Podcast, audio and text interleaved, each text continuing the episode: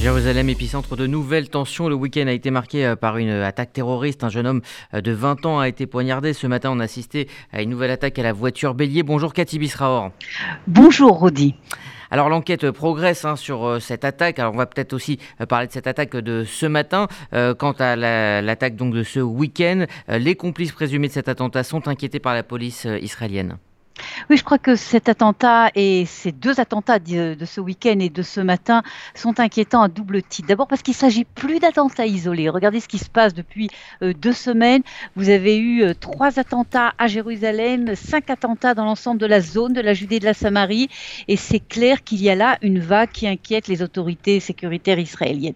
La deuxième raison euh, de l'inquiétude, c'est que ce n'est pas seulement ces attentats. On s'aperçoit qu'il y a une radicalisation sur la scène palestinienne une sorte, si vous voulez, de montée en flèche du Hamas par rapport à l'autorité palestinienne perd de l'importance et également de son image de marque au sein de la population palestinienne.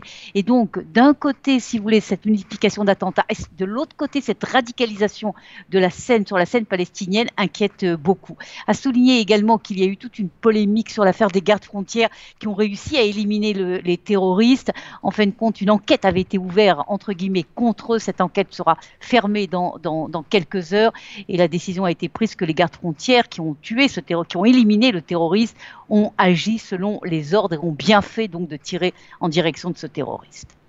On parle maintenant euh, du dossier iranien, toujours au cœur euh, des euh, préoccupations diplomatiques des Israéliens. Hier, le Premier ministre Bennett a dénoncé les violations de l'accord sur le nucléaire commises par l'Iran. Pour lui, il est temps que, je cite, Téhéran paye le prix.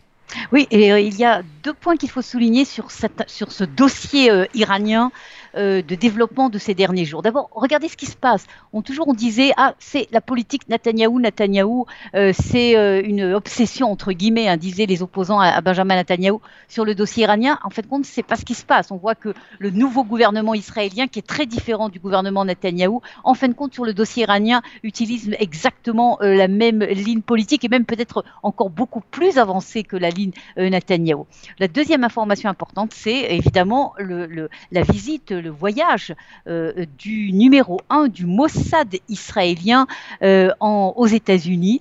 Et ce qui est intéressant, c'est qu'on sait bien que si le numéro 1 du Mossad des, services secrets israéliens veut se promener dans le monde, il le fait sans raconter à personne. Mais mmh. là, euh, ce voyage a été publié aussi bien aux États-Unis qu'en Israël. Et le numéro 1 du Mossad a fait dire mon objectif, c'est de dire aux Américains, les Iraniens sont en train de vous leurrer, à vous, aux Européens, au monde entier, et Israël ne pourra pas accepter un, tel développement et évidemment un Iran nucléaire, une menace israélienne très claire.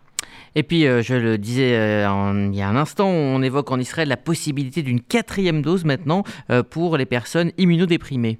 Oui, c'est même plus une possibilité, c'est une certitude. La décision devrait être prise dans quelques heures. Euh, et en effet, cette quatrième dose sera euh, donnée pour les immunodéprimés, toutes les personnes qui souffrent de maladies de cancer, euh, toutes ces maladies qui en effet posent des problèmes sur les trois premières vaccins. Et d'ailleurs, c'est pas seulement Israël, hein, aussi bien aux États-Unis que également en Grande-Bretagne et certainement bientôt dans d'autres pays, on va en direction de cette quatrième dose. Pour l'instant, uniquement pour les immunodéprimés.